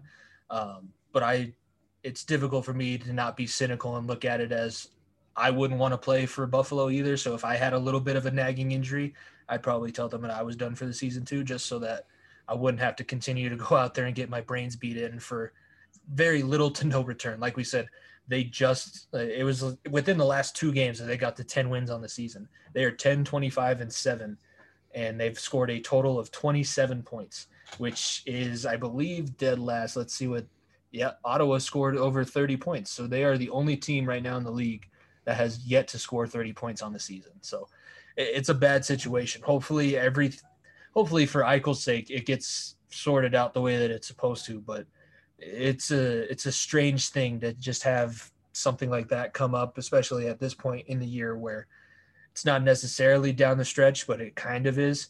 So Buffalo might just be we, mentioned it a couple times. They might just be looking towards the future because that's all they can do at this point. There's no salvaging anything this season. There's no playing for pride. There's no pride went out the window on that 18 game losing streak. There's it's it's a closed closed door at this point. Um, elsewhere around the league for some injury news. The Dallas Stars, uh, disappointing season for them, especially coming off of a Stanley Cup Finals appearance. Uh, Seguin not being able to play yet this season's probably been uh, one of the bigger reasons why they've done that. But the Stars goalie Ben Bishop and Alexander Radulov, uh, two guys that uh, Bishop I didn't really hate all that much during the playoff series because the Avalanche actually beat him up pretty good when he got the nod in their series. But Radulov is eh, he was one of the one of my the banes of my existence for that entire playoff series. He was always around the puck, always making something happen for the Stars. They will both be missing the rest of the season due due to an injury, um, and, and, that could be. Uh, first of all, what what do you chalk up to this disappointing season that Dallas is having, especially coming off of their season that they had last year? Well, nothing's kind of worked out well for them or to work out in the right way. I mean, they start the season with missing time because of, you know, COVID concerns, COVID issues. Um, you don't have the guy who's supposed to be your your main goalie, your starting goalie, and, and Ben Bishop at all this year. Radulov actually only played in 11 games this year, uh, and actually had 12 points in those 11 games. So I mean, that's a guy that was productive in every game he was a part of, but hasn't been able to stay on the ice hardly at all this season. So, I mean, you're talking a, a team that just, and yeah, they don't have Tyler Seguin. I, I mean, when you're missing a, a, couple of your, your key players, and in this case, at least three I could think of. I don't, maybe there's some other guys offhand that I, I don't know. This team is just, again, when you, when you look at it, like outside of Jamie Benn and Joe Pavelski, uh, who's the next man to step up? I mean, there's there's a lot of guys on this on this team right now that again, I we, I was preaching about depth earlier. I don't see the depth for Dallas right now, at least when it comes to their mm-hmm. forwards, and then obviously not having their main goaltender. So uh, they did pick up uh, Sami Vatanen off a waiver, so that's going to bolster their defense a little bit. Uh, ho- hopefully, I don't know if that's going to be a big boost or not but yeah again when you when you're missing a, a huge chunk of your your your key players that you're supposed to rely on for success and to win games that, that's gonna that's gonna hurt any team. Yeah and really i mean there was some expectations for the stars coming into the season but after not starting on time with covid and everything like that and the way they handled all of it it really, you know, we we said that there was no salvaging the season for Buffalo. This is probably one of the better things that could have happened for Dallas because they have that excuse that we didn't have three of our stars for the season. So, yes, we were disappointing. We underperformed greatly. We understand that, but we're gonna get these guys back. And and Seguin actually missed the season. I didn't realize he had a hip arthroscopy and then a labral repair in his hip also last last October. So that's why he was he's not been able to play. That's a pretty major surgery and, and some rehab to go through. But uh, I guess if you're the stars, the, the, silver linings are Khudobin is still a solid backup goaltender. He was absolutely crazy in the playoffs last year. He's, he's not quite that level in this regular season, but you're also getting a rookie Jake Oettinger getting some starts and being able to split time with a backup goaltender. So you should be set basically at that position. At least you'll have guys with experience. Um, and then when, when Radulov is able to come back, when Seguin is able to come back, if they're back on the ice with Pavelski and Jamie Benn, couple games, and these guys could have the same kind of chemistry that they had all last season and what we saw in the playoffs. This Stars team, unlike the Buffalo Sabres, is very quick to possibly turn around depending on how the rehabs and the injuries are handled. But I would say that the Stars are in 10 times the position of of the Sabres, which we just talked about. Agreed. Other, uh, that's pretty much the big injury news. Uh, let's let's go ahead. We'll let's talk about the expansion draft because you mentioned it earlier, and it does. You know, it plays into the trade deadline. Like I said, it, maybe teams are picking up guys that they wouldn't have just so that they could save an extra player. Uh, but what do you think we're about to see in this expansion draft, especially looking back on how things went for Vegas? And and really Vegas didn't get any huge stars, but they got a lot of really good second and third stars from teams, and they just built you know one of the more more solid rosters that we've seen uh, coming out of an expansion draft in a long time. And it's still it's still working. They're still second in their division. They're still top ten in the league. So what should we expect from Seattle in this? Expansion draft, and how do you think the teams are going to handle it differently than they did a few years ago with Vegas? Well, ironically enough, and I'm looking at an article uh, that was dated back from last July that the 2021 Seattle NHL expansion draft is going to have the same rules as uh, the Golden Knights expansion draft. And man, lucky Vegas. They're the only team that doesn't have to give up a player uh, to the Seattle Kraken in their expansion draft. Must be nice. but uh, I have nothing against Vegas. I'm just a little bit jealous that they had, you know, they got created under such, you know, generous circumstances to a point. But um, yeah, I, I think you have to prepare for Seattle to probably get a couple of decently named players. You know, they, again, maybe you know, maybe there's a couple guys that come onto the scene like William Karlsson did a couple of years ago for Vegas. Maybe it's an aging veteran, or I mean, look at like you know, look at Marc Andre Fleury. I mean, there, maybe there's a, a a Andre Fleury esque guy that goes to Seattle, which would be cool. I mean, look, I, I don't want them to suck their first 20 years of existence in, in existence, but um, it's going to be very interesting to see what happens because I want to I want to see how Seattle handles it and and is compared to Vegas because Vegas the guys they were acquiring in the expansion draft they were trading off and acquiring different draft picks and other players like they were kind of wheeling and dealing. I remember I think from the Hawks they got Trevor Van Riemsdyk. I believe they traded him to the Carolina Hurricanes. Um, so will they be as aggressive as Vegas was in terms of you know picking guys and trading for other guys? Will they be throwing a lot of draft picks and and prospects down the road like Vegas did to acquire some of the other guys that that they've signed and hired you know um what's the other guy? Or like they got Mark Stone. You know they they've they've acquired even better pieces now than even what they got at the expansion draft. So I think it ultimately is going to come down to what kind of man uh yeah like front office management style they're going to have. And if it's anything like Vegas they're going to be probably they'd be very aggressive and they're going to uh, probably again they're going to have an opportunity to get some players because other teams are going to have the option are going to have two options to protect players. So they're going to be able to either protect seven forwards three defensemen and a goaltender or eight total skaters and a goaltender depending on i guess they could fluctuate uh, who they want to protect. But point is they're going to be able to protect a handful of guys, but um, th- there's going to be a lot of strategy for Seattle, but also these teams. I, like I said with the Hawks, you know, them acquiring the veteran Brett Connolly. He it may not be a guy that's going to be in, in a piece to the puzzle for long, but he maybe is the guy they're going to not protect and maybe keep open for you know Seattle to protect potentially get. So teams, this is going to be a strategy and a, a, a league altering thing again for for everybody, not just Seattle uh, specifically, but everybody's going to be switched up. But yeah, I mean, if you followed what it was like when the Golden Knights came into existence, it's going to be pretty much the same thing. It's the same rules. Yeah, and the general manager for the Kraken is Ron Francis, who we brought it up a couple weeks ago in the panel that I had on um, that week. Was super excited about that hire. It's people seem to have high hopes for that.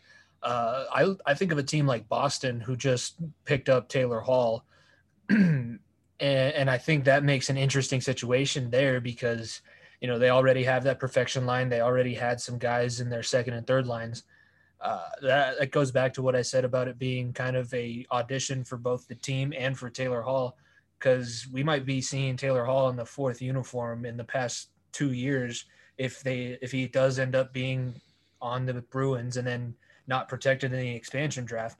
Uh, that guy might have three different zip codes in in you know just as many years. It's it's kind of insane how this expansion draft stuff works and, and you're right. If Vegas or if Seattle plays it like Vegas did, guys are going to be flying all over the place. It's going to be draft day with Kevin Costner, except it's hockey, and there's going to be a lot more A's and maybe a couple French Canadian accents because you know Quebec is a, a huge hockey hockey market. Uh, just for the the Seattle team in general, do, do you agree with the NHL deciding to put the team there? Obviously, they've been clamoring for some some more they've been clamoring for a team to fill up a dome since the Supersonics left. Um, but what do you think hockey's going to be like up there in the Pacific Northwest? Do you think that they're going to be able to do what Vegas did and, and build a culture of hockey? I think so. Um, like I said, I think they're going to, going to have a great opportunity to get some relevant players to play for them to start off and and have an opportunity to potentially succeed right away. I don't know if they're going to be able to do exactly what Vegas did and go to the Stanley Cup in their first season, but uh, they're they're going to have an interesting product, an intriguing product to put on the ice for their first couple of years at least. Um, I think Seattle's definitely deserving of it. Um, see, you know, Seattle Seahawks fans, you know, they have arguably one of the loudest stadiums. Um, the Seattle Sounders, you know, MLS soccer team has a lot of passionate fans. I've, you know, mm-hmm. paid attention to their fan base a little bit and things they've done. Uh, th- they deserve a basketball team. I hope Seattle finds a way to get the NBA back in the town too. But th- I overall, I think Seattle is definitely an underrated uh, sports city for in terms of fandom and and the passion that those fans have. And I think they're going to find a way to to to get in the hockey. Um, I, I, again, whatever the NHL did in order to bring that recipe of success to Vegas. I think he tried to do the same thing. I mean, I I, know Vegas is a, fun, thrilling, exciting area to be in, and maybe has be- more benefits and advantages than Seattle. But uh, Seattle already has a pretty sound and intense fan base. I think you're going to find some hockey fans out there, and and honestly, Jimmy, and this is I'll kind of shoot a question counter question to you i i think they're going to get some interest because i mean the name the kraken um the, the the colors the logo like it's just it's a modern to me it's got a modernized feel to it and I, I don't know if they came out with the actual jersey designs yet. I know there's been a lot of like prototypes and people have been making their own and posting them online but I, i'm curious to, to send a question your way like what do you think about the, again not just the location but the name and and the colors and, and potentially what jerseys could look like. I th- i think there's a lot there just that to to interest people too before you even get a hockey team put together. Yeah yeah and funny that you posed that question because that's what i was about to bring up as well. Technically i mean Vegas did a lot player wise and, and they put together a really solid roster and everything like that. But the NHL did everything that they could. I believe that Vegas was the first team, or they at least, you know, put a lot of production value into that pre video that they play on the ice. And then they had the, the performers come in from the strip and, and all that. So it was a very well thought out marketing plan. And from some of the concepts that I've seen for what the Seattle Kraken uniforms can look like, uh, I'll be honest with you. I was on the, I was doing my radio show in college when they first decided that it was the Seattle Kraken. I thought, what did a five year old say? Oh, okay, no, I like the Kraken. That's that's what I want to do. That's that's what I want the team to be. it kind of fits. I mean, the Pacific Northwest, Loch Ness Monster, the Kraken. It, it, it makes sense being that that you know climate, and there's already you know there's there's a lot of things that go into that. There's already a built-in rivalry with Vancouver. Once you start having uh, non just divisional play, that's going to be big for them and if they are they're able to sell the team and the sweater like they did in Vegas, Seattle is going to eat that up because you're right. They're some of the more passionate fans that you can find in the country. Just, you know, even the Mariners, the Mariners suck and they, they can, they perpetually suck and people still love to go out there. They're still really diehard Mariners fans. There's still people that wear Seattle Supersonics jerseys. They've been gone since the early 2000s. This is, this is a city that loves their sports and their sports teams.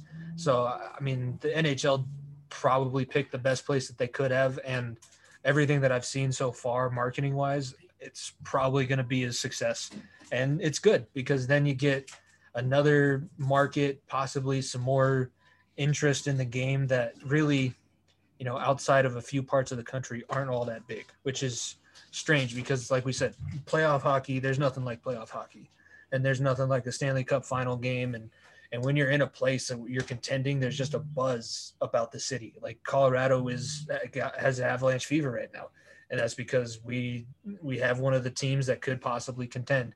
And if you can maybe build something like that in Seattle which you know I I don't trust the commission I don't trust Bettman to do that but I trust the people that are around him because they've done it once in Vegas already I feel like if they hadn't succeeded with Vegas the way that they did Seattle might be looked at as a joke, but I think you know Vegas helped out Seattle a lot just by giving them some legitimacy before they even have a team, before they even they don't even have a coach hired yet. They have a general manager and that's it.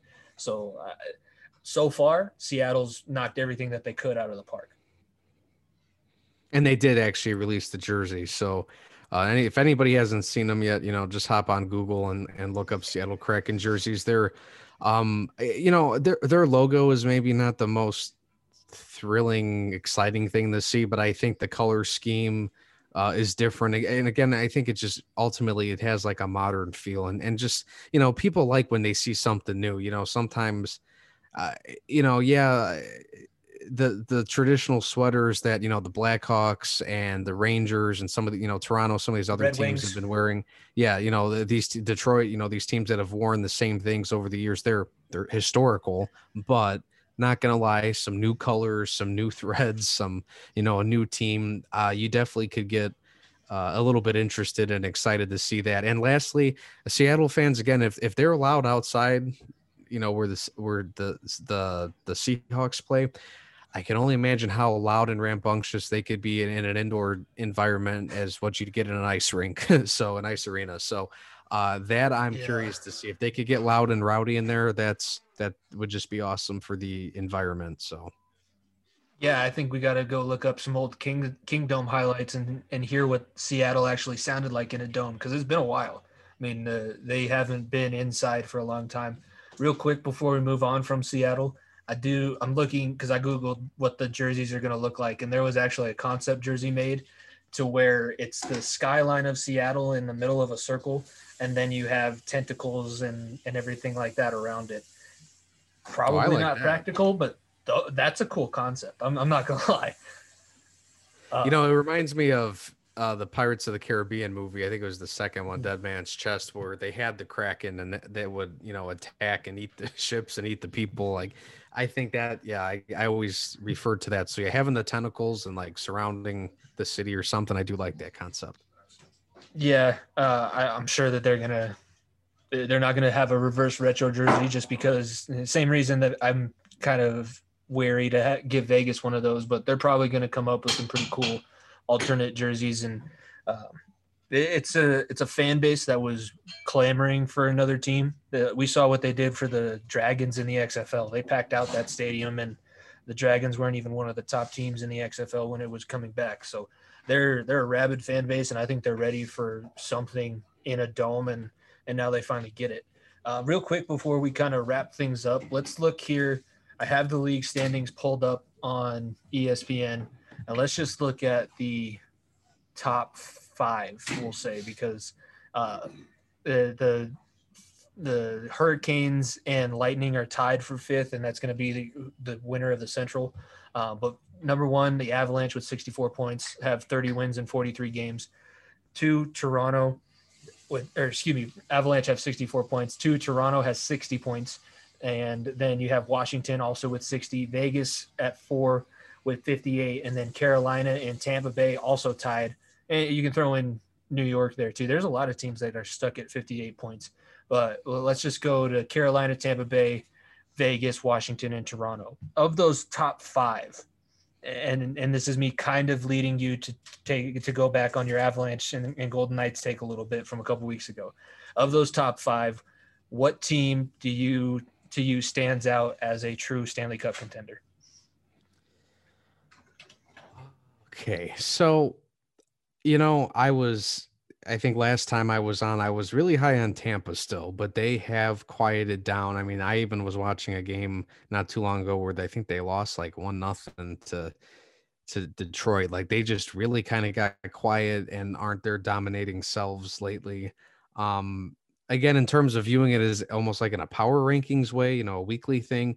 Uh, yeah, I'm kind of getting high on Colorado right now. I'll, I'll make you happy and say I'm really thinking uh, the Avalanche are a strong contender. I former Blackhawk Brandon Saad has been doing pretty well for you guys. I think you know bringing back Soderberg and and getting Dubnyk. I mean, again, being a trade deadline winner as you guys were, and where you currently are, the way you're, you're, playing right now, even before these moves were made, now adding these moves on uh, onto this team and onto this momentum and the way they're playing uh, yeah, the, Colorado's hot right now. They're nine and one in their last ten games. I, I it's Colorado's one of those teams. It's just at some point, just one of these years, it's going to happen for them, and and this very well could be the year. You know, there's so much talent. You guys have have drafted and acquired a lot of big pieces over the years. You guys have built the team the proper way, I would say. So yeah, I would say Colorado. Yeah, and we can thank the Ottawa Senators for that because they wanted Duchene so badly. They gave up all of their draft capital, and that gave us Bowen Byram and Cale Makar. So we're not just leaning on Nathan MacKinnon, but we brought that up on the far end of the bench because we were talking about how bad Ottawa was um, and what not to do as a franchise. And that's exactly what Ottawa did because Duchene didn't even play the next season in, for for the Senators. And I think that that trade was made – uh, it had to been like 2015 or 2016 and since then the avalanche have been nothing but in an upward trajectory and we know what the senators are. The senators are a borderline ahl team. I don't even know if they win an ahl championship. Obviously i'm, I'm exaggerating a little bit. If, if you haven't heard far into the bench that's what i do. Nico's the more level-headed. I'm the italian. I throw everything out there and if something sticks that's fine. But uh, yeah no, that, thank you for for doing that and saying that the Avalanche are probably the the best Cup contender. Um, then just division wise, what do you think uh, so far on the season? What division has been the most competitive to you? Is it the Central because that's obviously a really tight race at the top, or is it a, a division like the East who's just really stacked throughout? What what division is the most competitive in your eyes? Oh man, this is tough because yeah, I'm gonna say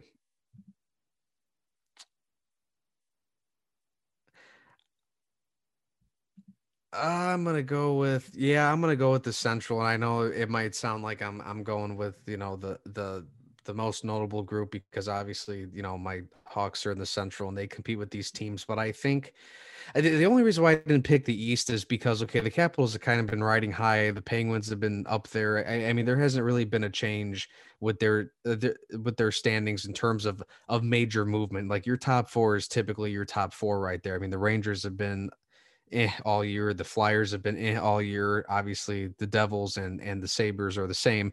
But when you when the, the, all of a sudden in the last couple of weeks, the Central has taken this turn in terms of where the Hurricanes have gotten this huge momentum uh, to where they shot up in the first place and are contending with the Lightning. The Lightning have kind of cooled off. I mean, they're still solid. They're still a dangerous team. I, you don't hit the panic button on them.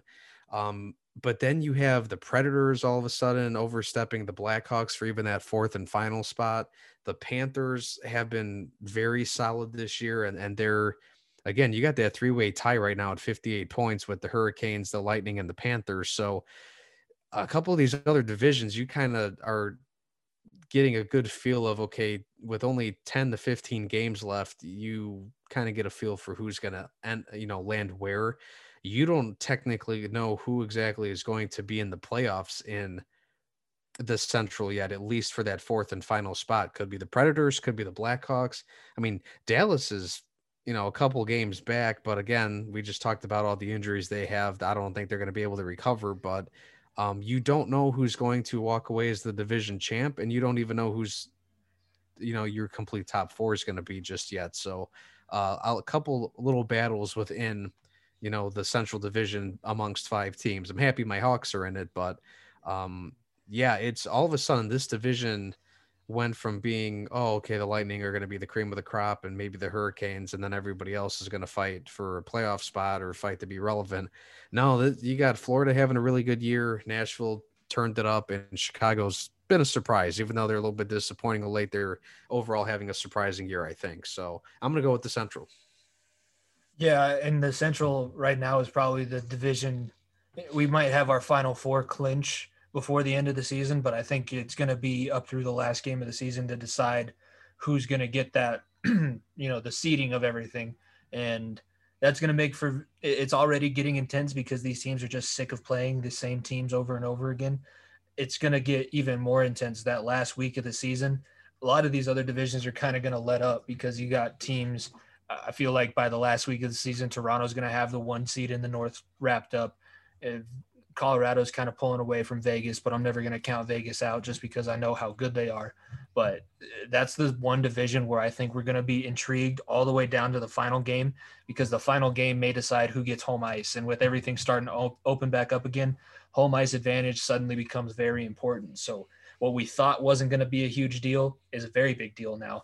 And that's, you know, it's the season for what it's been. I, I'm very happy that we've had it. And I think that it's been great a couple hiccups here and there, but the season that we've had, this is going to be an exciting finish. And there's no, I, I said it all the time with the when we came back with the bubble for the NBA and the NHL, even the NCAA football season. There's no asterisks on this championship saying that it was easier to win because of the circumstances. If anything, it was probably more difficult because you had more things to worry about off the field than off the field or the ice or the court than just you know getting getting a game plan in. So these teams, hats off to all of them, and, hats off to the NHL for putting on a very intense season. And I can't wait for playoff hockey. I'm I'm ready to just fast forward to the end of the season and let's go ahead and start the Stanley Cup playoffs because uh, I need something to watch during the day at work, and and that would be one thing that I could do that. Um, yeah, as soon I, as the Hawks get over the get past the Predators for the fourth spot, then we could fast forward. Okay, not not yet, not yet. All right. All right, I'll I'll allow that since you gave the Avalanche the nod as probably the best Cup contender. So uh, we get the Blackhawks in over the Predators, and then we can start the playoffs. Uh, I think that's going to do it. We we talked about a, a lot lot of time spent on the trade deadline and the impact that's going to have. Uh, I thank you again for coming on, Will, and and give the people one more time where they can find you elsewhere outside of this show on the Unhinged Sports Network and beyond. Well, again, thank you, Jimmy, for having me on again. A great discussion. Happy to be here. Yes, again, for my show, Beyond the Press Box, with my good friends, Zach Kyleman, Cody Emerson, and Yash Padi. Beyond the Press Box, you could hear our debut episodes, weekly debut episodes, 11 a.m. Eastern Time on Wednesdays. Of course, we're on at different times throughout the week during the day. Uh, you could follow us on Twitter at Beyond the Press 2. You can listen to the show in other ways uh, on anchor.fm, Apple, Google Podcasts, Spotify, Breaker, Overcast, Radio Public, Pocket Cast, literally anywhere you can find a podcast. The odds are you're going to be able to find Beyond the Press Box. And same with YouTube my personal. Too, right? Yes, and we're on YouTube. Thanks. It would help if I would promote our most recent platform, which, if you want to see our lovely, ugly mugs, um, we are on YouTube again. Literally, just look up beyond the press box. We have the red and black and white logo. You'll see it there. It's awesome. Uh, like and subscribe to wherever you listen to the podcast, or of course, subscribe to the YouTube page and, and stay up to date uh, with everything there. I know we have bigger plans later this year, maybe do some live streaming through Twitch and things like that. So we're slowly, slowly building up. And then lastly, my personal podcast for all Chicago sports, Windy City Sports Talk. You could also find that on anchor.fm, Apple, Google Podcast, Spotify, Breaker. Literally just go on Google and search Beyond the Press Box or Windy City Sports Talk, and you will uh, find stuff there. And sometimes I do cool, unique podcasts too. I have connections with uh, people to talk about um, virtual reality in in sports and how co- different virtual reality companies are trying to get uh, VR experience in for athletes and, and players and coaches too. So I like to throw in a couple of uh, unique topics and and discussions and interviews when I can too. So uh, yeah, be sure to tune in to any of my personal content or again the Beyond the Press Box stuff. Sounds great. I, I really enjoy what you guys have going with Beyond the Press Box. And uh, I'm not a Chicago sports fan. I, I might be the anti Chicago sports fan. So I haven't checked out your other podcasts. But if you're on listening on the Unhinged Sports Network, you're obviously a sports fanatic and you can never get enough sports talk. So be sure to check out Will's shows. Uh, for myself, the far end of the bench, we are every Wednesday, our premiere on the Unhinged Sports Network, 1 p.m. Eastern Time, right after Beyond the Press Box. Uh, myself, Nico, myself and my co-host Nico, uh, we're based out of Denver, so we do talk a lot about the Avalanche and the Nuggets, but we do pay attention to all other kinds of sports. We just talked about the Masters, and we had our first FEOTB Invitational. We're not golfers. Uh, I'm just going to put that out there now, but it was a lot of fun. Um, and you can also find that show anywhere you can get podcasts. We put clips on our YouTube channel. Uh, and we just put our highlights from our golf outing on our YouTube channel as well. So be sure to check that out. Subscribe on YouTube, su- subscribe on your favorite podcasting platform, leave a rating and a review. Uh, we said it on our show. If you leave a five star rating, we will read whatever you write in the review. So if good, bad, you know, not not on topic at all, just leave us a five star rating and we'll read your review on the podcast. Um, and then for this show, two for chirping every Friday at 6 p.m. Eastern is when you can catch the premiere on the Unhinged Sports Network, unhingedsn.airtime.pro. Uh, and now we are releasing these exclusive shows onto on demand platforms as well. And this show, I believe, will be put up Sunday night for on demand, uh, the follow, following the initial premiere. So that's where you can find everything too for Chirping Wise. For the Unhinged Sports Network, follow them on Twitter at Network Unhinged, Instagram at UnhingedSN. Be sure to check out unhingedsn.com for blogging content as well. And that's where you can find our store. We got all the different podcasts on the network have a specific shirt. Then we also have Unhinged Sports Network merchandise as well. But I think that's all the housekeeping notes and everything like that. So for this episode of Two for Chirping, for myself, Jimmy Pilato, and Will Hatzel from Beyond the Press Box on the Windy City Sports Talk podcast, thank you guys for listening, and we will see you next week. When the night is cold and lonely.